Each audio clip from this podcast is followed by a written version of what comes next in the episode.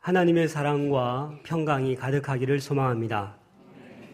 한국 갤럽 조사에서 2005년에 1인당 기도 시간이 몇 분인가 조사해 봤더니 27분이었어요. 2010년에 다시 조사해 봤더니 23분 24초. 좀 줄었죠. 지금은 몇 분일 것 같아요? 네, 아직 조사 안 해봤습니다. 그런데 아마 20분이 채 안 되지 않을까라는 좀 걱정도 됩니다. 여러분들이 더 잘 아시잖아요. 여러분들은 하루에 기도 시간이 몇 분 정도 되는 것 같습니까? 물론 우리 어르신 권사님들은 하루에 두세 시간 기도하는 분도 있고 바쁘신 청년 뭐 젊은 부부들은 기도할 시간이 어디 있어요? 아기 보고 육아하고 일하기도 바쁜데 오늘 제가 전하고자 하는 말씀은요.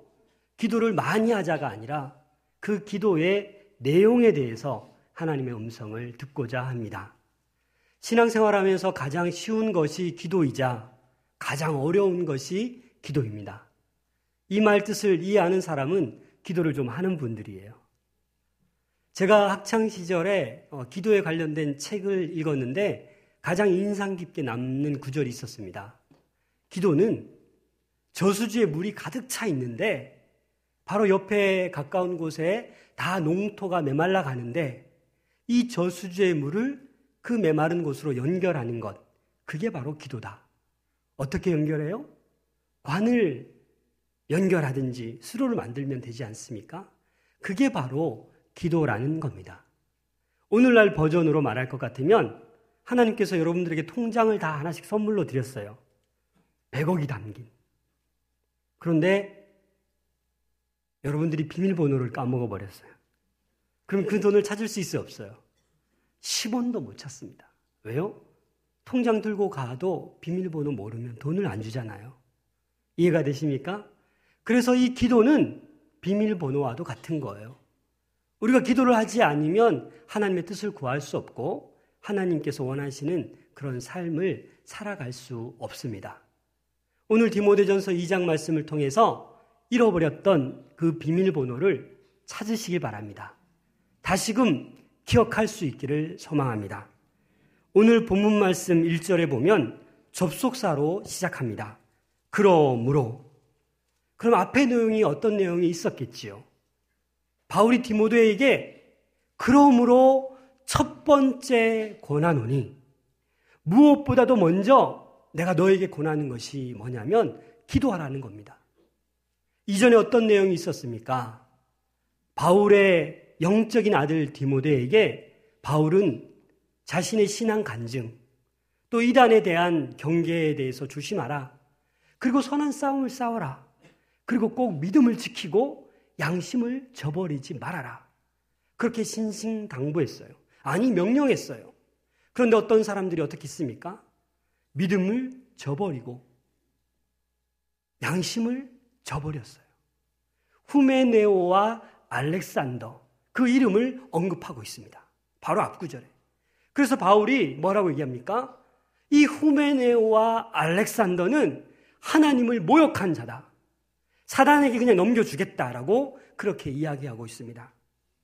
사랑하는 여러분, 세상이 점점 악해져 가고 있습니다. 부정직해지고 빛을 잃어가고 양심을 저버리고 믿음에 파선하는 이들이 너무나도 많습니다.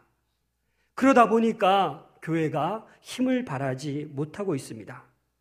바울은 강력하게 첫 번째로 권면할 때 기도, 기도, 기도, 기도, 모든 사람을 위해서 기도하라고 이렇게 강조할 수도 있지만 더 의미 있게 강조하였습니다. 뭐라고 강조합니까? 간구와 기도와 도고와 감사를 하라는 거예요. 이 네 가지 명사 의미가 비슷하지만 조금의 차이가 있습니다. 예를 들어서 여러분 기도할 때 손을 어떻게 모으십니까? 한번 모아 보세요. 옆에 사람 어떻게 모았는지 좀 보세요. 네. 이렇게 모으는 분도 있고 이렇게 모으는 분도 있고 꽉찌르 끼는 분도 있죠. 또 어떤 분은 가슴에 손을 얹고 한 손을 들고 기도하고 또 어떤 분은 간곡히 기도하기 위해서 울부짖으며 두 손을 들고 기도할 때도 있지 않습니까? 두 손 들고 기도 안 해보셨어요? 오늘 좀 해보셔요. 이런 자세도 여러 가지 자세지만 오늘 바울은 디모데에게 이 네 가지 단어를 지금 이야기하고 있습니다. 먼저 강구입니다. 데시스. 이 말은 간절히 구하는 것입니다. 간절히 필요로 하는 것이기 때문에 이루기 위해서 하나님께 탄원하는 것입니다. 어떤 랍비가 3층 창가에 앉아서 성경을 읽고 있는데 갑자기 미친 사람이 칼을 들고 위협하는 거예요. 너 여기서 뛰어내려. 안 뛰어내리면 내가 찌를 거야. 네가 정말 하나님의 아들이면 뛰어내려 봐. 그럴 때 이 랍비는 어떻게 생각했습니까? 뛰어내리자니 죽거나 많이 다칠 것 같고 안 뛰어내리자니 칼로 정말 미친 사람이 찌를 것 같고 그래서 강구하는 거예요. 하나님 지혜를 주시옵소서. 그래서 지혜를 하나님께서 주셨는데 어떻게 했어요? 그 미친 사람에게 여기서 뛰어내리는 거 너무 쉬우니까 내가 내려가서 벽을 타고 뛰어 올라올 테니까 두고 보라고. 그러니까 이 미친 사람이 그렇게 해보라고. 그래서 이 라삐는 밑에 내려가서 경찰이 올 때까지 그 미친 사람을 보고 있었습니다. 이게 간구예요. 우리가 살다 보면 간절히 정신없이 구해야 할 때가 있습니다. 이게 간구라는 거예요. 그 다음에 프로슈케, 기도라는 거죠. 일반적인 모든 종류의 기도, 슬플 때, 기쁠 때 하는 기도, 하나님과의 모든 대화가 두 번째 기도입니다. 세 번째 도고, 도고, 다른 사람을 위한 기도입니다. 다시 말해서 뭐예요? 중보 기도, 중보적 기도를 이야기하는 것입니다. 마지막 네 번째가 뭐예요? 유카리스티아, 감사예요. 하나님, 저에게 은혜를 베풀어 주시고, 복 주시고, 좋은 것 주시고, 감사합니다. 이렇게 바울은 디모데에게 간구, 기도, 도고, 감사의 제목을 가르쳐 주고 이렇게 기도하라는 거예요. 그런데 이 단어의 특징들이 있는데 다 복수로 쓰였어요. 복수로 쓰였다라는 말은요, 일상화되어야 함을 얘기하는 거예요. 우리 삶 가운데 간구도 하고, 기도도 하고, 도고도 하고, 감사를 끊임없이 해야 된다라는 거예요. 여러분, 그렇게 하고 계시죠? 그런 기도를 우리 하나님께서 원하십니다. 항상 기뻐하라. 쉬지 말고 기도하라. 범사에 감사하라. 어떤 성도는 이 구절을 보면 말도 안 돼. 어떻게 항상 감사해? 어떻게 쉬지 말고 기도해? 이렇게 말할 때가 있죠. 하지만 여러분, 이것은 하나입니다. 내가 쉬지 않고 기도하면 우리 기뻐질 수밖에 없어요. 기도하는 사람 이걸 알아요. 감사하면 절로 기도하게 돼 있어요. 기도하면 기뻐질 수밖에 없어요. 이게 바로 하나님의 뜻인 줄로 믿습니다. 오늘 네 가지 기도를 언급하면서 이 기도를 누구를 위해 하라고 바울이 얘기하고 있습니까? 오늘 2절 말씀 보십시오. 2절 말씀에 보면 임금들과 높은 지위에 있는 모든 사람을 위하여 하라. 이 당시의 황제가 누구냐면 그 폭군 네로입니다. 네로. 자기에게 숭배하지 않으면 처형까지 하는 아주 잔혹한 황제 네로였습니다. 더 쉽게 얘기하자면 제가 어렸을 때 또리 장군이라는 만화가 있었어요. 거기에 북한군이 뭐로 나오죠? 늑대로 나옵니다. 못 보신 분들 한번 보세요. 근데 김일성은 뭘로 나와요? 큰 돼지, 괴물로 나와요. 저는 어렸을 때 정말 그런 줄 알았어요. 그러니까 여기 네로 황제도 예수 믿는 사람 볼 때는 저건 사단의 괴수다. 사단의 앞잡이다. 그렇게 생각하고 있는데 바울은 뭐라고 하는 거예요? 그 황제를 위해서, 분봉 왕들을 위해서, 높은 지위에 있는 사람들을 위해서 기독교를 핍박하고 힘들게 하지만 그들을 위해서 뭘 하라고 합니까?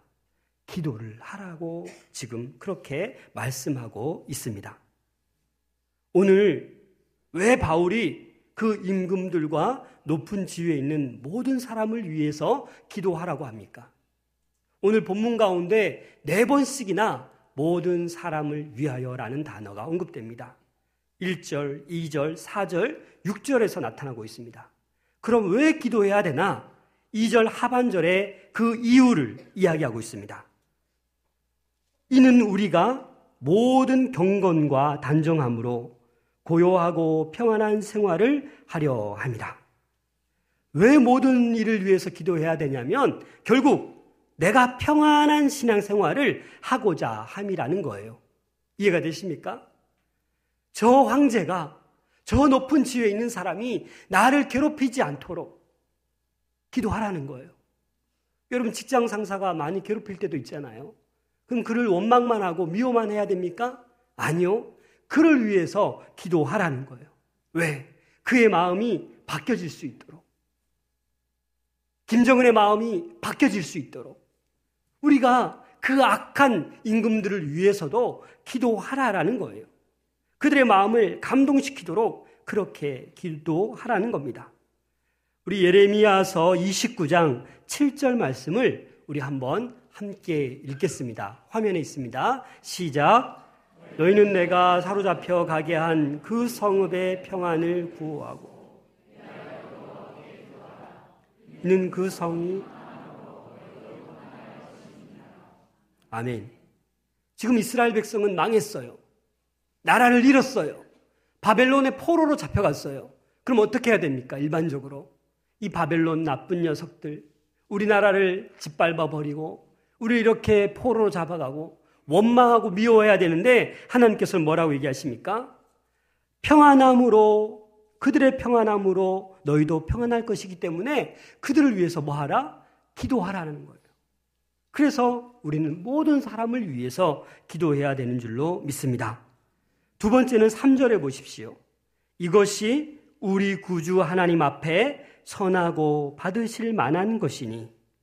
이렇게 보면 당장 이해가 안 됩니다. 우리 세 번역으로 다 같이 한번 읽어보겠습니다. 세 번역으로 시작.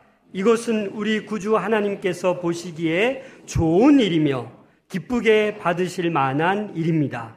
뭐가요? 뭐가 우리 주님께서 좋아하시고 기뻐하실 만한 일이에요? 예, 모든, 그냥 기도가 아니라 모든 사람을 위해 기도하는 것을 우리 하나님이 기뻐하시고 좋아하시는 일이라는 겁니다. 나만을 위한 기도, 나 자신만을 위한 기도가 아니라 모든 사람을 위해서 기도하는 것을 우리 하나님께서 원하신다라는 사실입니다. 자녀를 키우다 보면 편식할 때가 있잖아요. 기뻐요, 슬퍼요. 기쁘면 비정상인데 편식하면 속상하잖아요.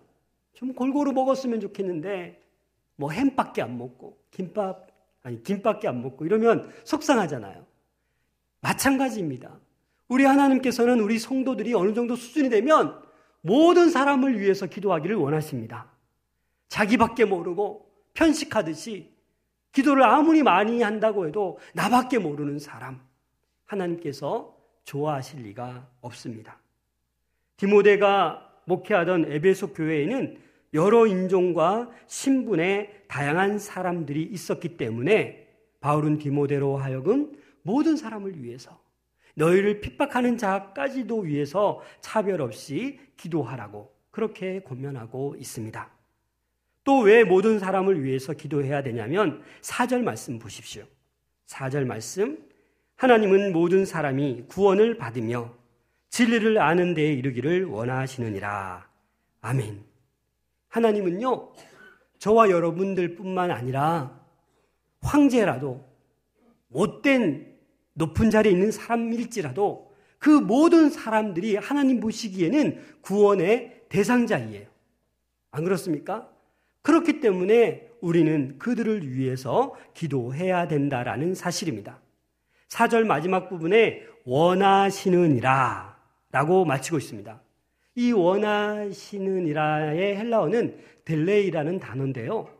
현재의 능동형으로 쓰여져 있습니다. 다시 말해서 하나님께서는 그때나 지금이나 끊임없이 지속적으로 그들이 진리를 아는 데 이르기를 원하신다라는 거예요.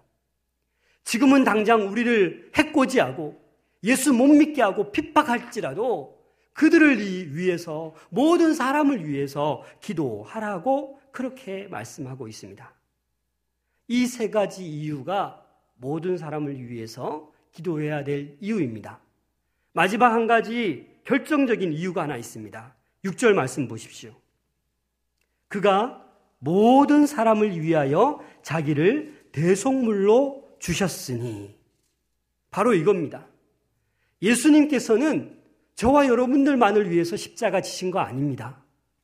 예수님께서는 이 인류의 모든 사람들이 구원받을 수 있도록 하나님께서 독생자 예수 그리스도를 십자가에 못 박게 하셨습니다. 인자가 온 것은 섬김을 받으려 함이 아니요 도리어 섬기려 하시려고 많은 사람의 대속물로 주시려고 이 땅에 오셨습니다. 따라서 우리도 이 모든 사람을 위해서 우리는 기도해야 되는 것입니다. 7절 말씀 보시면 바울이 이렇게 얘기합니다. 내가 전파하는 자와 사도로 세우심을 입은 것은 참말이요 거짓말이 아니니. 바울뿐이겠습니까? 우리들도 사도로 복음을 전파하는 자로 세움을 입은 줄로 믿습니다. 따라서 이방 사람들, 예수를 모르는 그들에게 가르칠 수 있어야 됩니다. 우리가 스승이 되어야겠습니다. 그 첫걸음이 뭐냐면 미워하지 말고 다투지 말고 모든 이들을 위해서 기도해야 됩니다. 그들 때문에 속상해하지 말고 분통해하지 말고 모든 이들을 위해서 기도하는 것이 우리 하나님의 뜻인 줄로 믿습니다. 오늘날 이 세상의 위대한 사람은 기도하는 사람들입니다. 기도에 대해서 말하거나 설명할 수 있는 사람이 아닙니다. 정말 시간을 내어서 모든 이들을 위해서 기도하는 그 사람이 위대한 사람입니다. 우리들의 기도의 범위는 너무나도 나밖에 모릅니다. 우리 가족밖에 모릅니다. 하지만 이 범주에서 맴돌지 마시고 더 넓은 기도를 할 수 있기를 소망합니다. 더 깊은 기도를 해야 될 줄로 믿습니다. 그래야 우리가 정말 기도하면 할수록 우리의 신앙생활이 기쁨이 충만하게 되는 것입니다. 지금 우리의 상황이 어떻습니까? 일촉즉발의 상황이 아니겠습니까? 지금 이때야말로 우리가 기도해야 됩니다. 기도밖에 이유가 없습니다. 우리의 죄악을 하나님께 다 고백해야 됩니다. 최근 2월 12일 북한에서 북극성 2형 중장거리 탄도미사일을 발사했습니다. 아랑곳하지 않고 어떻게든 핵을 개발하고 또 탄도미사일을 계속 발사합니다. 김정남을, 김정남이 피살되었습니다. 급변하는 세계 정세를 위해서 우리는 기도해야 됩니다. 미국의 트럼프, 푸틴, 시진핑, 아베, 세계 곳곳의 지도자들을 위해서 자기밖에 모르는, 자기 나라밖에 모르는 이 급변한 정세를 위해서 우리는 기도해야 될 줄로 믿습니다. 2월 11일 토요일 광화문 광장에 이런 모습이 있었습니다. 한번 보십시오. 혹시 저기에 가신 분 계십니까? 저는 이 사진을 보고 다른 것 얘기하려고 하는 것이 아니라 태극기와 촛불 사이에 큰 공간이 있습니다. 저 공간에서 옆으로 옮기면 어딘지 아십니까? 바로 우리 세문안 교회가 위치해 있습니다. 부부 간에도 부자 간에도 태극기가 맞냐? 촛불이 맞냐? 촛불을 다 꺼버려야 돼. 뭐 이런 말 하지 않습니까? 사랑하는 여러분, 하나님께서는 그걸 원하시는 것이 아닙니다. 촛불이든 태국기든 우리 세문안 교회 성도라면 정말 손들고 기도해야 되는 줄로 믿습니다. 내와 나와 생각이 다르다고 분내고 화내고 그거 잘못된 거야 이러기 전에 정말 저 빈 공간으로 우리 세문안 교회를 우리 하나님께서 옮기셔서 이 나라를 위해서 대통령을 위해서 대선 후보들을 위해서 기도해야 되는 줄로 믿습니다. 제가 어제 장례를 마치고 어, 우리 교회 공로 권사님 한 분이 93세 일기로 하나님의 부르심을 받아서 가셨습니다. 장례를 집례하면서 느낀 게 뭐냐면 정말 기도 많이 하셨구나. 그냥 눈을 감으시면서 그냥 하나님 곁으로 가셨어요. 그런데 구역 보고서를 보니까 구역 예배도 드리셨는데 기도 제목이 마지막 기도 제목이죠. 우리 구역 식구들 모두 건강할 수 있도록 그 기도 제목을 적으셨더라고요. 하관 예배가 다 마치고 이제 상주 되시는 분께서 인사 말씀 한번 하는데 제가 정말 잊을 수 없는 말을 하셨어요.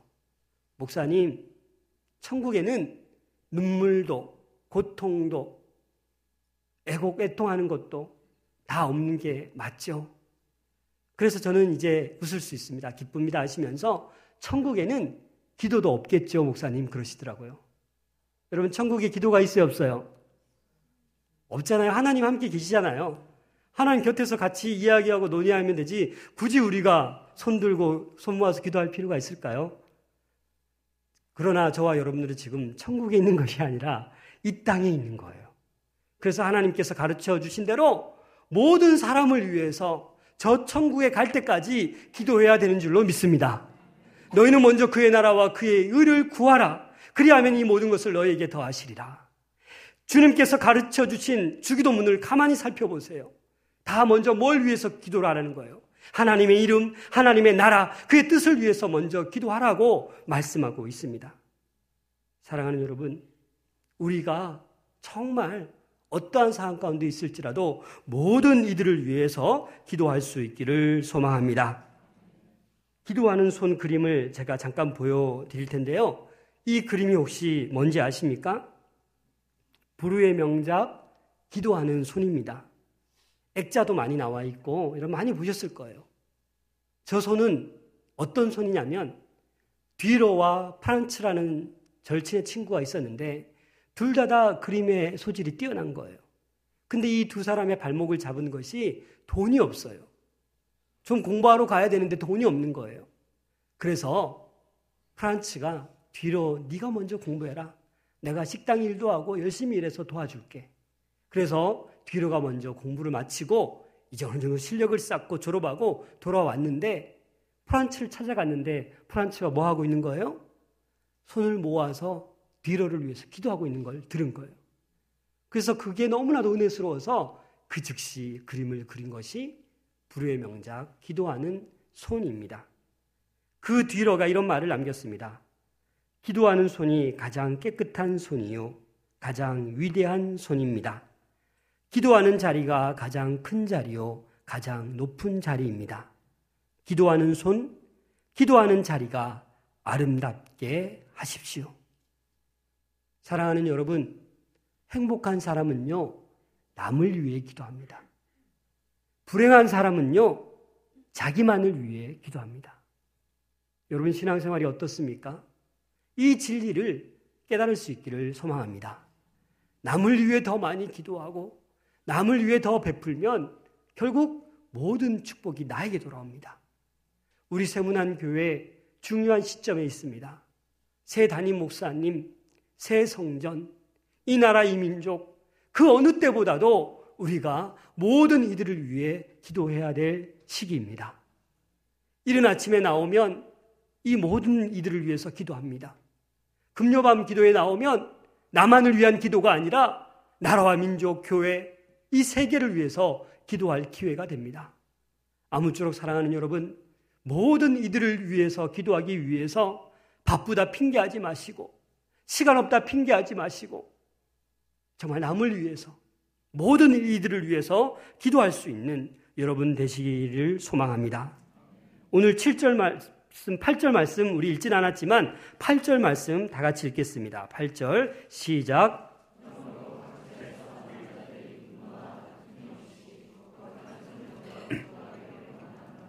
아멘.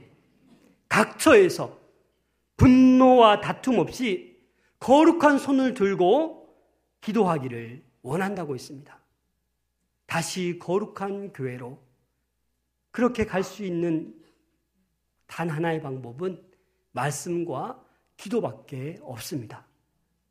나만을 위한 기도밖에 몰랐다라면 오늘 여러분들에게 하나님께서 하신 이 말씀을 꼭 기억하셔서 모든 이들을 위해서 기도할 수 있기를 소망합니다.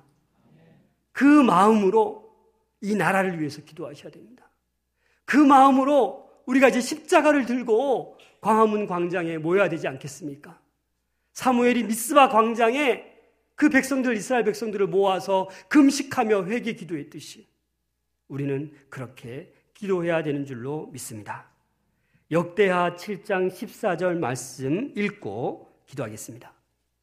시작. 내 이름으로 일컫는 내 백성이 그들의 악한 길에서 떠나 스스로 낮추고 기도하여 내 얼굴을 찾으면 내가 하늘에서 듣고 그들의 죄를 사하고 그들의 땅을 고칠지라. 아멘.